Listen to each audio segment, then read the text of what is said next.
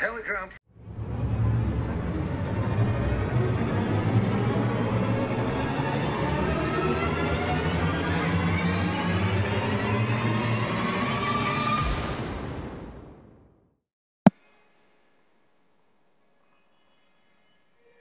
Okay, in case you missed it, uh, I'm on Telegram now.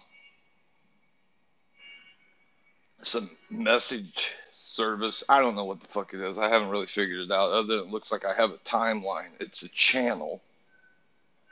And again, the app is called Telegram. And uh, I created a channel, The Disaffected Cynic, all one word, with with the beginning of each word capitalized. The T, D, C are capitalized. And then I can post uh, shit there, cool stuff, memes, GIFs, um, news stories I run across. I, I did it primarily to start um, putting these articles up for reference, so that when I... Uh, If I can figure it out, I'll read an article, discuss it, and then leave it at Telegram for your referencing, perusing. And then if there's things that, uh, you, I guess if you join the channel or subscribe, then you can um, post stuff there yourself, stories, you know, uh, messages to me, I guess.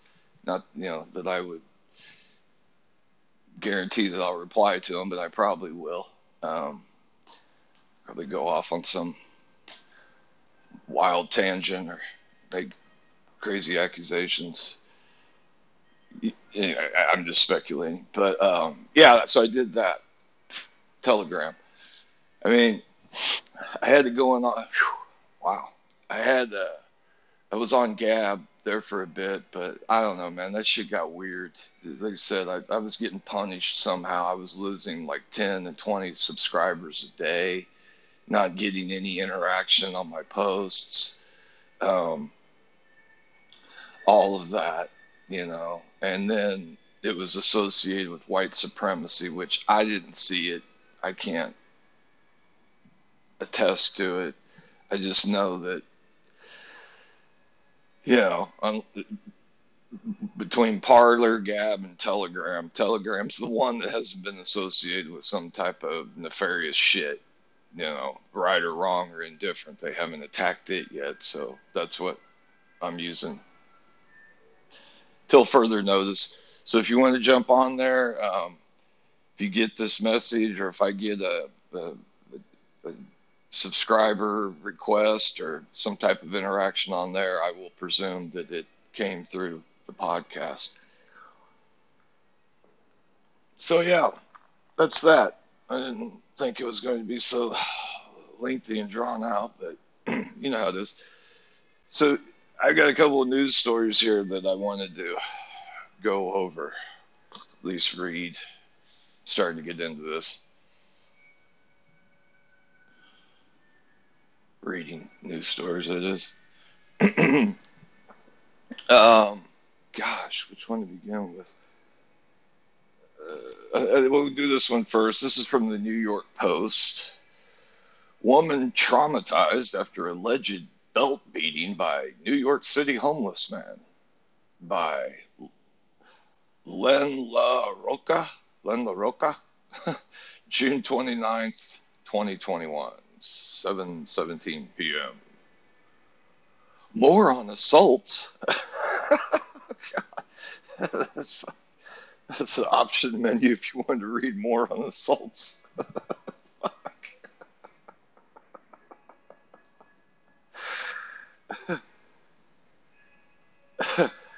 Now to you, Rachel, with more bad news. Okay, I thought this was kind of amusing. I just like reading the, yeah, as I see it. A woman who was allegedly whacked with a leather belt by a homeless man in Midtown on Tuesday morning said she is, quote unquote, traumatized after the random attack. Quote, quote, I'm not going back to work until I know this guy's put away. Diamond Lugriel told the Post, "I'm really traumatized. I can't honestly say." Lou, excuse me. Lugriel, twenty-one, was sitting outside of her workplace, Black Seed Bagels on West forty-ninth Street, near sixth Avenue, at around seven forty-five a m when police say Kamal Walker came up from behind and hit her. "I was sitting down on the phone talking to my sister, and he just comes out of nowhere and starts attacking me," Lugriel recalled. "I didn't even see him come towards me," she continued. "He hit me, and I looked up, like, and I'm like, what the fuck is going on?" The Alphabet City resident described how Walker allegedly was putting all his manpower into swinging the belt at her back. "It was like he was beating the fuck out of me," she said. Shocked, Lugriel said she tried to protect her face from the blows until she finally gathered the strength to stand up. But once she got up, the creep ran off. "I got up and I was going to fucking do something, and he just started running," Lugriel recalled. She added, "Well, if you're going to hit me, threaten me, at least stay put. Give me a chance to fucking defend myself." Police arrested Walker, twenty-five, a short time later and charged him with two counts of assault. Lugriel was treated on the scene and said that while her face was fine, her back was sore from the belt whips. "It just made no sense to me," she said of the unprovoked assault. She even wondered whether her alleged attacker was, quote-unquote, okay. Instead of returning to work at the bagel shop on Wednesday, she said she would go to the local precinct to make sure her alleged attacker hasn't been released and to look into filing a restraining order. Just a month ago, Lugriel said she was threatened on the subway by a man who kicked her foot and said he was going to cut her face. A whole month later, another situation happens where someone's actually putting their hands on me, she said in disbelief. Additional reporting by Tamar Lappin. Okay, so that was that. I mean, fuck, I don't know.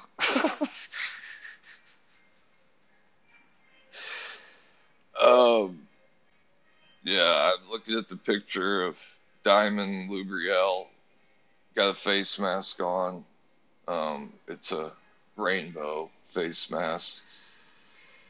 Uh, ethnicity. Hard to tell with the face mask, um, you know. Looks like a, definitely not a white supremacist, so we don't have to worry about that. Uh, those look like real boobs, so I'm going to say this is, you know, a biological girl. Non-white supremacist. And, uh, yeah, it, Mister Walker is definitely not a white supremacist, so we don't have to worry about that, you know, type of hate crime. Anyway, uh, you know, that was uh, that's that one. Here's next. Uh, this is from Breitbart. Breitenbatten.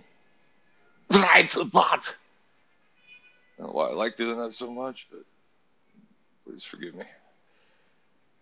Quentin Tarantino. Quote, "I wish I had done more to stop Harvey Weinstein. Everybody knew about it." Unquote. Hollywood director Quentin Tarantino, in a recent interview with Joe Rogan, reflected on his decades-long relationship with the disgraced movie mogul and Democratic Party mega donor turned convicted Hollywood sex offender Harvey Weinstein. The Once Upon a Time in Hollywood, Helmer said he, quote, "didn't know about any rapes," unquote, but wish he'd sat Weinstein down and, quote, "had the uncomfortable conversation," unquote. I'm going to stop doing that now. "It's sad. He wasn't just this guy who financed my movies. He was kind of like a father figure. I mean, he was kind of a fucked up father figure, but that's most people's fucking fathers." Break. said Tarantino, whose string of cult classic indie films from Reservoir Dogs and Pulp Fiction cap- catapulted him to A-list status in the early nineties. Tarantino recalled a previous interview he had with the New York Times reporter who initially broke the Weinstein abuse story. I wish I had talked to the guy, Tarantino said, echoing his remarks from the two thousand seventeen Times interview. I wish I had sat him down and had the uncomfortable conversation. I didn't know about any rapes or anything like that, he insisted, but I knew he was, you know, I chalked it up to the boss chasing the secretary around the desk as if that's okay. But I mean, that's how I kind of looked at it. He was making unwanted advances. But I wish I had talked to him, Tarantino reiterated. I wish I had sat him down and gone, Harvey, you can't do this. You're going to fuck up everything. Weinstein continued to distribute other Tarantino hits, including the Kill Bill series, Inglorious Bastards, and Django Unchained. There's nobody who said they didn't know that didn't know, Tarantino said. If you were in his orbit, and that includes all the big actors who he palled around with, they all knew. They all knew, the director reiterated, adding, they probably didn't know anything about rapes, but they heard things. Yeah. In two thousand seventeen, Tarantino admitted to, ha- to have previously heard about the inappropriate behavior of his longtime friend and collaborator. I knew enough to do more than I did, Tarantino said at the time. There was more to it than just the normal rumors, the normal gossip. It wasn't secondhand. I knew he did a couple of these things. Last year, Harvey Weinstein was sentenced to twenty-three years in prison for rape. Earlier this month, a New York judge approved his extradition to California, where he faces additional sexual assault charges. The Associated Press contributed to this article. Did, did it have the reporter's credit in here? Oh, there it is. By uh, Alana Mastrangelo. Mastrangelo. Alana Mastrangelo. Yeah, sorry. Uh, well, obviously they all knew about the rapes. That was apparently common knowledge to Mister Tarantino and all of his uh, his friends or colleagues and cohorts. Yeah, for him to, you know, mention that as often as he did, he would have been better off not mentioning it. Mentioning it, he uh, did it expressively. Someone told him to. Make sure you. You mentioned several times that you didn't know anything about the rapes. You have to have uh, plausible deniability. And then, you know, he even tried to throw that lifeline out to, um, you know, the others. Everyone knew. Just like the Epstein situation, all of the, uh, all the politicians that knew about that shit, that had been either compromised or corrupted or, you know, couldn't speak on it because they didn't have the insulation. I can't remember the one gal. Uh, geez, I think it was like he, he got arrested, and she uh, she did an Instagram that afternoon and said everybody knew. It wasn't just me. There was nothing I could do. I mean, I can't. I wish I could remember who she was, but that was like a, another uh, overt indicator.